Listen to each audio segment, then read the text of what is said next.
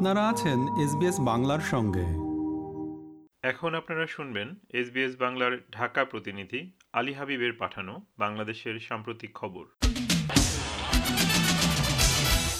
রংপুরে আওয়ামী লীগের মহাসমাবেশ থেকে আগামী জাতীয় নির্বাচনে আবারও নৌকায় ভোট দিতে জনগণের প্রতি আহ্বান জানিয়েছেন প্রধানমন্ত্রী শেখ হাসিনা। তিনি আওয়ামী লীগ সরকারের উন্নয়নের ধারা অব্যাহত রাখতে সবার কাছে ভোট চান। গত বুধবার বিকেলে রংপুর জেলা স্কুল মাঠে রংপুর জেলা ও মহানগর আওয়ামী লীগের আয়োজনে মহাসমাবেশে প্রধান অতিথি ছিলেন আওয়ামী লীগ সভাপতি ও প্রধানমন্ত্রী শেখ হাসিনা।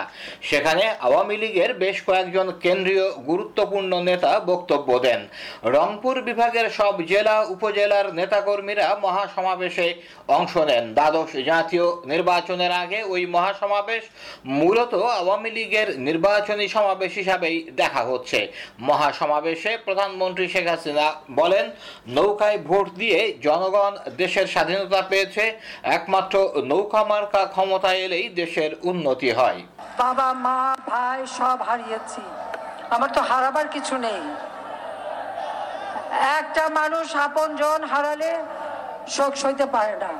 আর আমি একই দিনে সব হারিয়েও শুধু একটা প্রতিজ্ঞা নিয়ে এসেছি। যেই বাংলাদেশের প্রতিটি মানুষের মুখে অন্ন যোগাবো প্রতিটি মানুষের ঘর করে দেব, প্রতিটি মানুষের জীবন মান উন্নত করব, আর ডিজিটাল বাংলাদেশ করে দিয়েছি, এখন আমরা উন্নয়নশীল দেশের মর্যাদা পেয়েছি।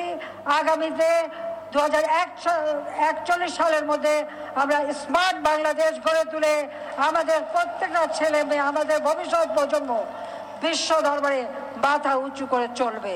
নির্বাচনকে সামনে রেখে দেশের রাজনৈতিক পরিস্থিতি ঢাকায় অবস্থানরত বিদেশি কূটনীতিকদের কাছে তুলে ধরে বিএনপি বলছে, যত ধরনের ঘটনা ঘটবে তা সবাইকে জানানো হবে। গত বুধবার বিকেলে গুলশানের হোটেল লেকশোরে দলটির মহাসচিব মির্জা ফখরুল ইসলাম আলমগীর কূটনীতিকদের সামনে বিএনপির কর্মসূচি সহ সাম্প্রতিক রাজনৈতিক ঘটনাবলী ও নির্বাচন নিয়ে দলের অবস্থান ও পর্যবেক্ষণ বর্ণনা করেন। বিকাল চারটা থেকে ঘণ্টাব্যাপী এ রুদ্ধদ্বার বৈঠকে যুক্তরাষ্ট্র, যুক্তরাজ্য, ইউরোপীয় ইউনিয়ন জার্মানি, জাপান, চীন, রাশিয়া সহ পঁচিশটি দেশের কূটনীতিকরা অংশ নেন। ব্রিফিং শেষে বিএনপির বৈদেশিক সম্পর্ক বিষয়ক কমিটির চেয়ারম্যান ও স্থায়ী কমিটির সদস্য আমির খসরু মাহমুদ চৌধুরী সাংবাদিকদের বৈঠক সম্পর্কে অবহিত করেন।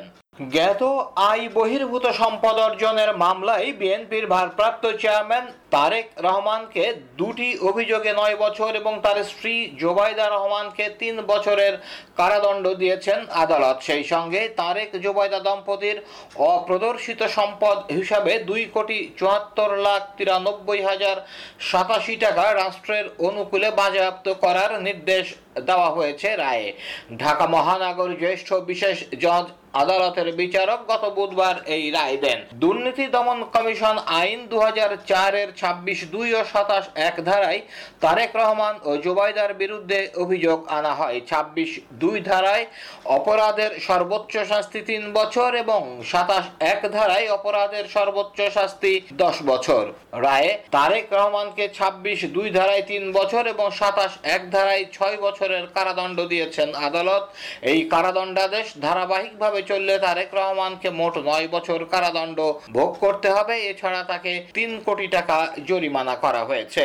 তারেক রহমান ও জুবাইদা রহমানের রায়ের প্রতিবাদ জানিয়ে মির্জা ফখরুল ইসলাম আলমগীর বলেছেন, শুধু রাজনৈতিক উদ্দেশ্যে এই রায় দেওয়া হয়েছে। এ রায় নিয়ে চলমান আন্দোলনকে স্তব্ধ করে দেওয়া যাবে না।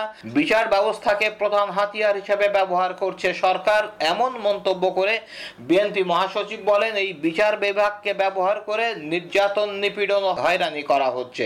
জাতিকে চিরস্থায়ীভাবে সহিংসতা ও অনিশ্চয়তার দিকে ঠেলে দেওয়া হচ্ছে। তারেক রহমান খানকে যে ধরনের মামলায় সাজা দেওয়া হয়েছে, একই ধরনের মামলায় আওয়ামী লীগ নেতাদের খালাস দেওয়া হচ্ছে বলেও দাবি করেন মির্জা ফখরুল। এসিবাদী সরকার, তারা প্রধান অস্ত্র হিসেবে ব্যবহার করছে, সবচেয়ে বড় উইপন হিসেবে তারা ব্যবহার করছে বিচার বিভাগকে।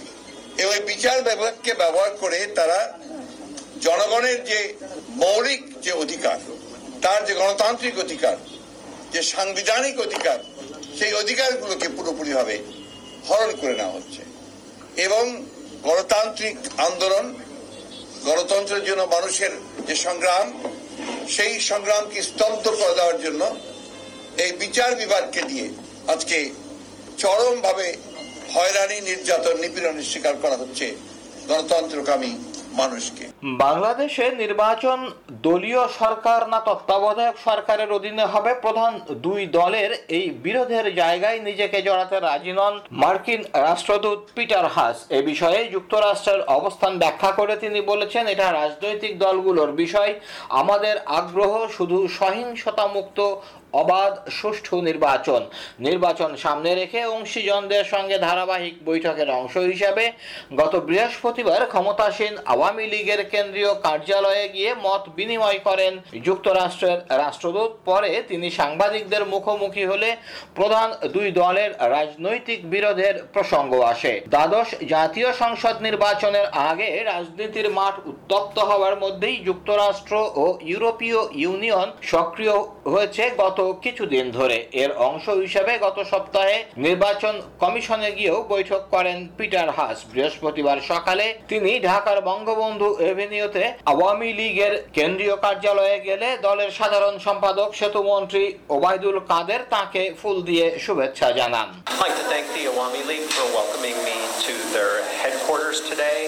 Um, I'd also like to say thank you to the media um, who have come here to cover this event.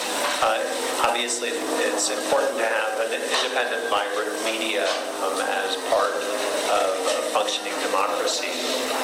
This meeting with the um, Awami League Party is part of a whole series of meetings that I have done with all parts of Bangladeshi society.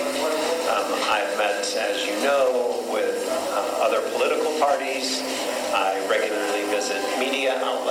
I speak frequently with civil society. Um, I interact with the police and the security forces, and this is all part of what I do as the American তত্ত্বাবধায়ক সরকার নিয়ে কোনো মন্তব্য না করে ভারতের পররাষ্ট্র মন্ত্রণালয় বলেছে, বাংলাদেশের নির্বাচন কীভাবে হবে তা এখানকার জনগণই ঠিক করবে। বাংলাদেশের আসন্ন সংসদ নির্বাচন নিয়ে পশ্চিমা দেশগুলোর কূটনীতিকদের তৎপরতার মধ্যে গত বৃহস্পতিবার ভারতের পররাষ্ট্র মন্ত্রণালয়ের সাপ্তাহিক ব্রিফিংয়ে নিজ দেশের অবস্থান ব্যাখ্যা করেন মন্ত্রণালয়ের মুখপাত্র অরিন্দম বাগচি। নির্বাচন নিয়ে আন্তর্জাতিক মহলের তৎপরতা ও তত্ত্বাবধায়ক সরকার নিয়ে প্রশ্নে তিনি বলেন, আমার মনে হয় সেখানে বহু পক্ষের তৎপরতার কারণেই হয়তো মানুষজন এ নিয়ে মন্তব্য করছে, এটা নিয়ে মন্তব্য করতে পারে, কিন্তু ভারত হচ্ছে ভারত। বাংলাদেশে যা কিছুই ঘটুক না কেন, তার প্রভাব প্রতিবেশী দেশ ভারতের ওপর পড়ে, মন্তব্য করে অরিন্দম বাগচি বলেন। বাংলাদেশের সঙ্গে আমাদের বিশেষ সম্পর্ক রয়েছে। বাংলাদেশে যা ঘটে, তার সঙ্গে আমরা খুব ভালোভাবে জড়িয়ে যাই, তার প্রভাব আমাদের ওপর পড়ে Look, I think um, there are multiple activities there, and people perhaps are commenting on it. The whole world maybe com- may comment on it, but India is India, and we have a very special relationship with uh, Bangladesh. Uh, what happens in Bangladesh, uh, we are very involved in it.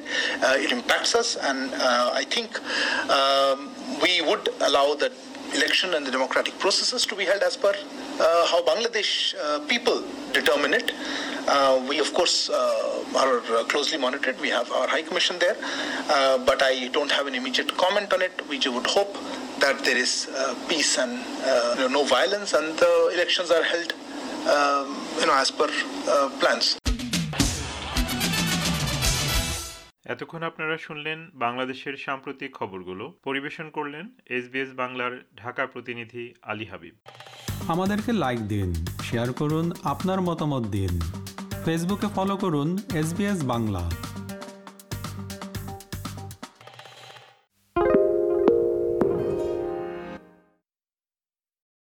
Why do people want to be at work? To feel heard, appreciated, part of something, and to know there's a career path for everyone. Inclusive workplaces are linked to increased innovation, productivity, and employee satisfaction. Make your organisation a place where people want to be. For inclusion and diversity training, visit inclusion-program.com.au.